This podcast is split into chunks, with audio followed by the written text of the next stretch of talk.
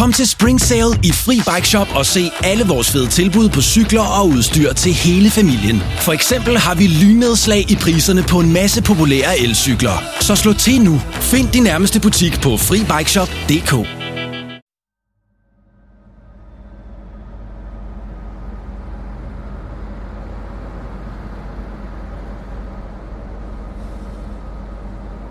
Fire turister fra Algeriet kom cyklerne forbi den københavnske biograf Imperial. Det var en lun mandag formiddag i juli 1985. Der var en døsig feriestemning i byen. De fire turister havde lige været inde på det amerikanske flyselskab Northwest Orient Airlines kontor i Imperial-bygningen for at bekræfte deres hjemrejsedato. Pludselig lød et sønderrivende brag.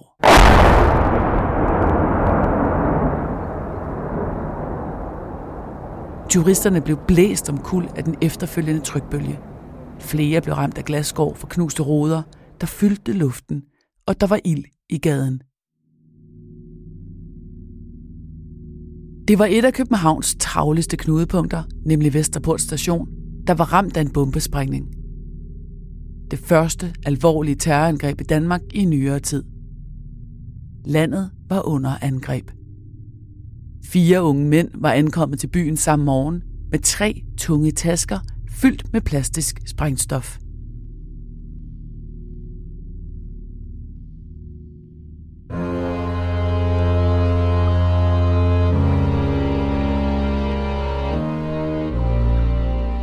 Du lytter til Mor i Nord.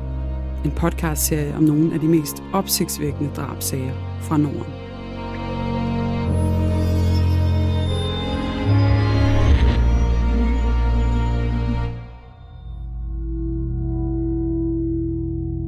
Det du nu skal høre er en virkelig historie.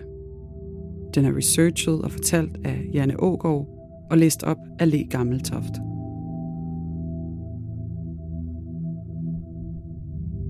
Det her er en genfortælling af sagens fakta, som de har været gengivet i andre medier. Nogle detaljer er udeladt, ligesom vi her afholder os fra at tage stilling. Det har retssystemet gjort. Men du skal være forberedt på, at det kan være voldsomt at lytte til. Ikke mindst fordi det handler om rigtige menneskers liv og død.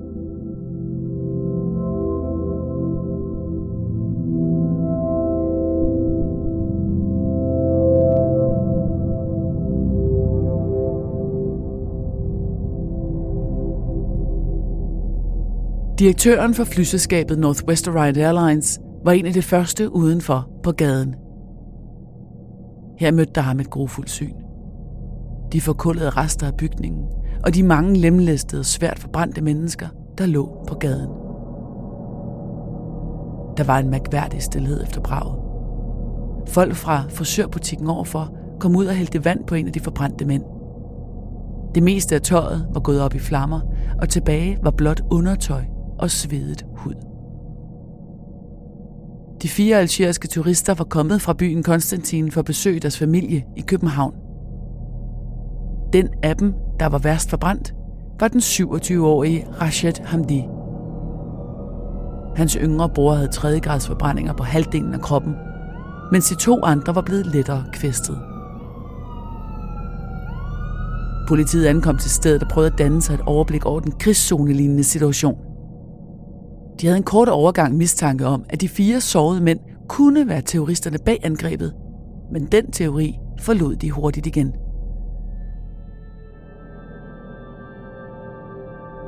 Indtil den juli dag var Danmark gået fri for terrorangreb, flykabringer og politisk vold, der ellers havde præget både nabolandene Sverige og Tyskland, samt flere sydeuropæiske lande.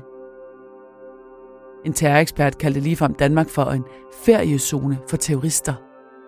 Men nu var ferien til synlædende forbi. Det var ikke fordi, der slet ikke havde været tidligere terrorepisoder på dansk grund.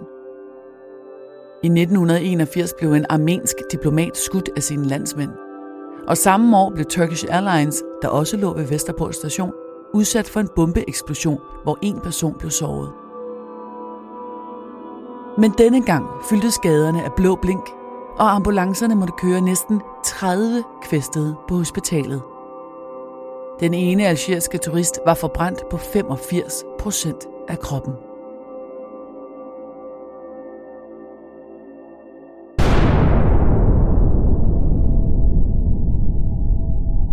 Fire minutter efter bomben mod Northwest Orient Airlines gik den næste af ved den jødiske synagoge i Krystalgade. Klokken 10.31 blev bygningen rystet af bomben. Værst gik det ud over alderdomshjemmet Majers Minde bag ved synagogen, der fik ruderne blæst ud. Flere af beboerne på plejehjemmet fik mindre kvæstelser, og de lokale håndværkere, der var i gang med at lægge tagsten på bygningen i nærheden, fik sig deres livs forskrækkelse. Ved al held var morgenandagten over, og der var ingen i synagogen. Overrabiner Ben Melchior kom ilende til plejehjemmet og uddelte beroligende snaps, indtil beboerne blev evakueret af politiet. Denne gang tog det politiet længere tid at nå frem, fordi alt disponibel mandskab på gaden var over ved Vesterport. Politiet havde med det samme etableret køreveje for 20 ambulancer fra Københavns brandvæsen, der fragtede sårede i rutefart. Dels fra skadestuen på Københavns Kommunalhospital i Østerfejmarksgade for 100 meter væk, og dels til brændsårsafdelingen på Hvidovre Hospital. Samtidig stoppede al S-togtrafik ved Vesterport station. Der var frygt for, at der ville springe flere bomber, og der blev patruljeret med bombehunde i området omkring stationen.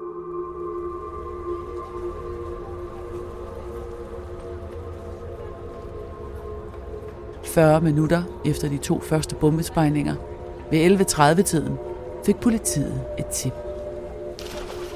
En mand havde dumpet en stor, rød sportstaske i kanalen med Nyhavn, og en overvågen kaptajn ved navn Asbjørn Larsen fra havnerundfarten fiskede tasken op. Han åbnede tasken og så, at den indeholdt en mærkelig klump, pakket ind i plastik og aluminium med ledninger stridende ud. Han stillede pænt tasken op på havnekanten og underrettede politiet, der omgående afspærrede hele området. Det var en voldsom oplevelse for havnerundfartskaptajnen. Det første, jeg gjorde, da jeg kom hjem til min kone, var at få et par ordentlige opstrammer, fortalte han senere til pressen. Det tog fire timer for det særlige bombehold fra kasernen i Farum og bomberobotten Rullemarie at hente tasken på havnekanten. De stod standby over ved Vesterport af frygt for, at flere bomber ville sprænge samme sted. Samtidig væltede det ind hos politiet med trusler om bomber, fund af trapper og opringninger om mistænkelige genstande. Tasken fra Nyhavn blev kørt til kasernen i Farum, og omkring kl. 16 var Vesterport ved at være ryddet. Tilbage stod den store kontorbygning med gabende huller og vidnede om bombens styrke. Men selvom de synlige spor på sprængningerne snart ville blive slettet og skaderne udbedret, ville det tage lang tid, før gerningsmændene blev stillet til ansvar.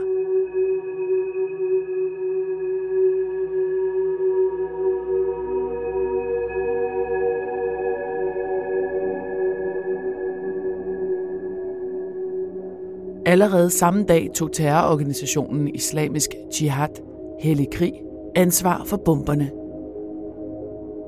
De kaldte angrebet for en gengældelsesaktion efter en israelsk bombning af en landsby i Sydlibanon.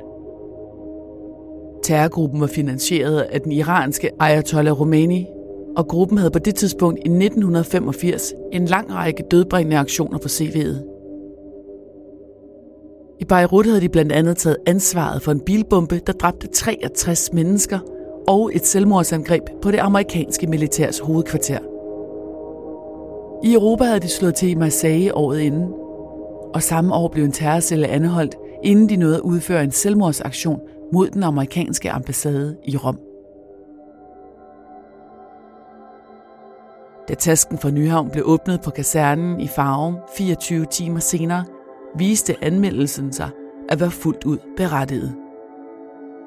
Før den var endt i kanalen ved Nyhavn, var den tredje bombes mål det israelske flyselskab El Al. Deres kontor lå også ved Vesterport, lige over for Northwest Orient Airlines. Her havde sikkerhedsvagter afvist en ung mand af mellemøstlig udseende med en stor rød sportstaske over skulderen. Manden ville ikke lade vagterne se tasken, og derfor nægtede de at lukke ham ind på flyselskabets kontor. Manden panikkede og gik ud af kontorbygningen uden at vide, hvad han skulle gøre med bomben. Først lå han den røde taske stå ved Vesterport, men her blev han råbt an af en ældre dame, der sagde, Unge mand, de glemte deres taske. Han samlede den op og tog den med sig og gik to og en halv kilometer igennem Indre By. Flere vidner lagde mærke til den nervøse mand, der endte med at smide tasken i havnen ved Nyhavn, uden at detonere bomben.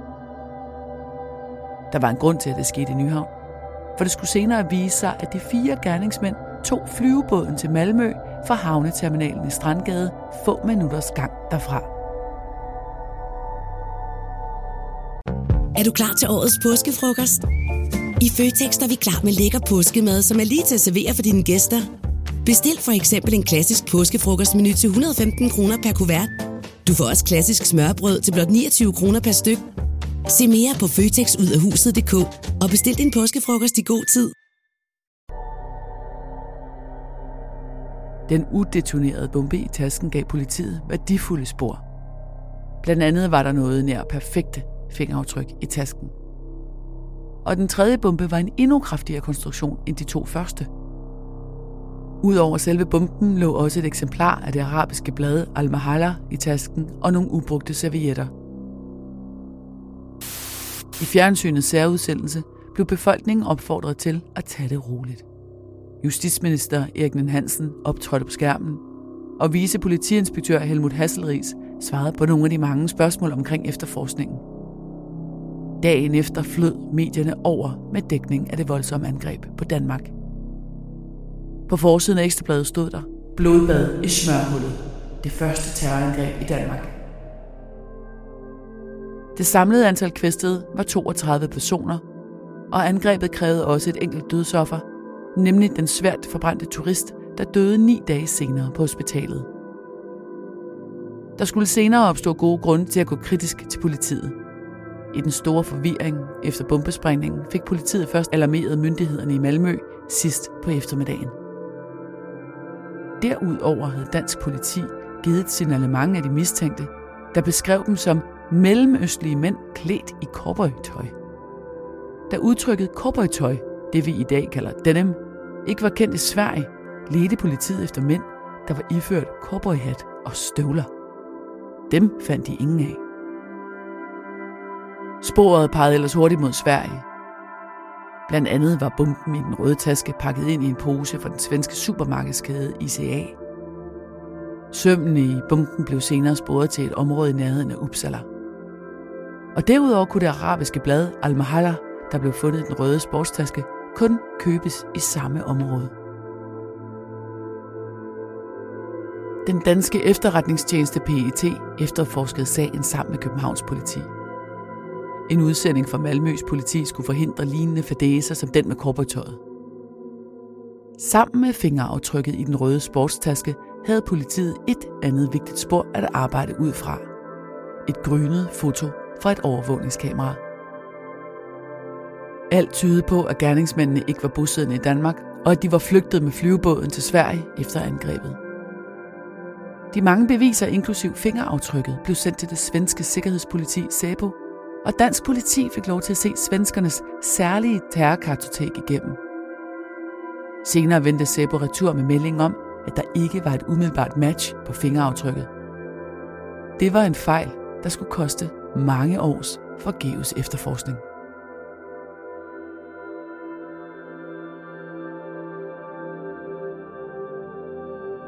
Senere på året slog PET til og anholdt en række libanesiske asylansøgere på et dansk røde korscenter i Blokhus og andre på deres bopæl i Aalborg. Men efter 15 timers afhøring blev samtlige anholdte løsladt. Alle ni libanesere havde alibier på gerningstidspunktet.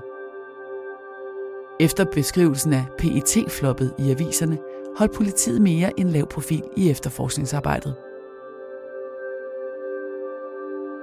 Heller ikke medierne synes at kunne opretholde interessen i terrorangrebet. Allerede ugen efter var forsiden præget af historierne om højre radikales angreb på iranske flygtninge i Kalundborg. Flygtningene blev overfaldet med sten, flasker og molotov-cocktails af flere hundrede danskere. Angrebet rystede Danmark. Men det havde intet med terrorangrebet i København at gøre. Senere samme år, den 15. september 1985, blev københavnerne igen udsat for terror. Denne gang var det israelske flyselskab Scanvac og et dansk cateringfirma. Syv blev såret under angrebene. Efterforskningen viste, at cateringfirmaet leverede til El Al, som efter alt at dømme skulle have været målet for den tredje bombe i juli. Men sagerne blev aldrig opklaret. I dag ved vi, at den palæstinensiske terrorcelle, der stod bag bomberne, bestod af fire unge mænd med base i Sveriges fjerde største by Uppsala, lidt nord for Stockholm. Lederen var Mohammed Abu Talb, der kom til Sverige fra Syrien sammen med sin kone og barn under falsk identitet. Han fik politisk asyl og åbnede en butik i Uppsala, hvor han solgte arabiske fødevarer og videobånd. Med i terrorcellen var også en mand ved navn Martin Imandi, samt brødrene Mahmoud og Mustafa al-Mughrabi. De var en del af terrorbevægelsen i Palestinian Popular Struggle Front, PPSF, hvis hovedsæde i Damaskus havde beordret dem til at begå attentaterne i Danmark. Den fire mand store terrorcelle udførte flere lignende angreb efter det i Danmark. Både mod et El Al-kontor i Amsterdam den 30. september og et i Stockholm den 7. april 1986. Her eksploderede en bombe uden for flyselskabet Northwest Orion Airlines kontor. Det var et mirakel, at ingen kom til skade, da bomben sprang. Den var blevet efterladt på fortorvet i en rygsæk. Et angreb var planlagt samme år i Amsterdam, men det blev af uvisse grunde ikke gennemført. Den ene af cellens medlemmer, Martin Imandi, flyttede efterfølgende til Berlin – i 1988 følte han sig åbenbart på så sikker grund, at han forsøgte at smule tre mennesker til Danmark fra Tyskland via Rødby Havn. Tollerne ved færgeoverfarten på Puttgarten-siden fattede mistanke og alarmerede politiet, og de anholdt ham uden at kende hans identitet. Da de rutinemæssigt tog hans fingeraftryk, viste det sig at matche med fingeraftrykket, der blev fundet i den røde sportstaske med bomben i Nyhavn. Der var gået tre år siden bombesprængningerne i København, og med et var den kolde sag blevet brandvarm.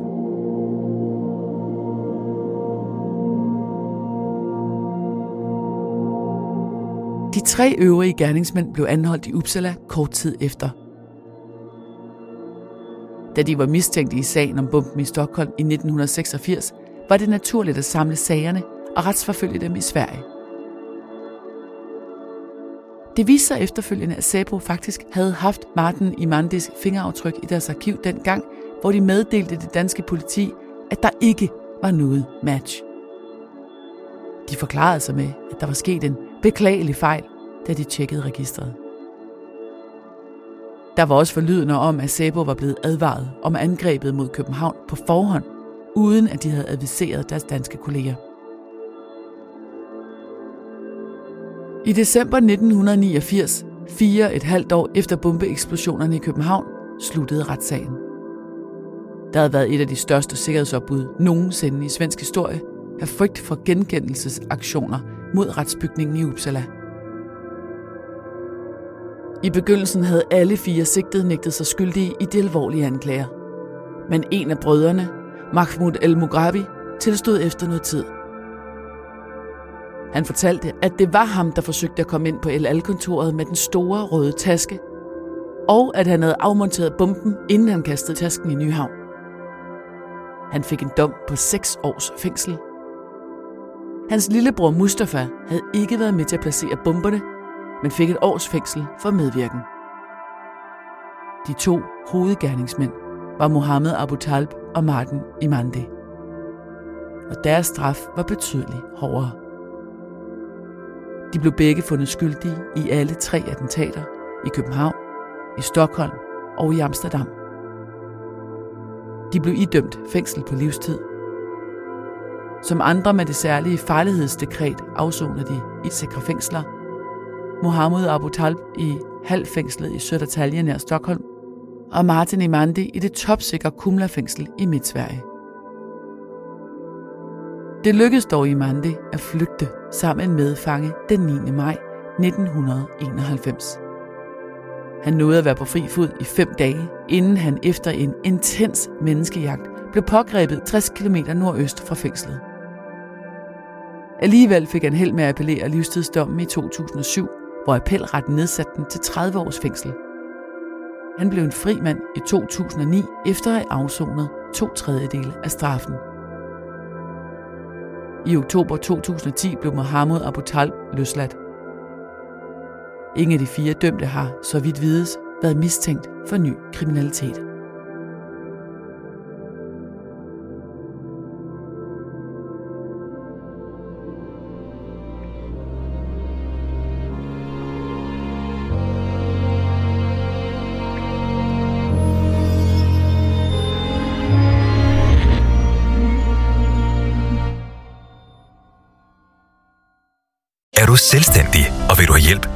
Pension og dine forsikringer? Pension for Selvstændige er med 40.000 kunder Danmarks største ordning til selvstændige. Du får grundig rådgivning og fordele, du ikke selv kan opnå. Book et møde med Pension for Selvstændige i dag.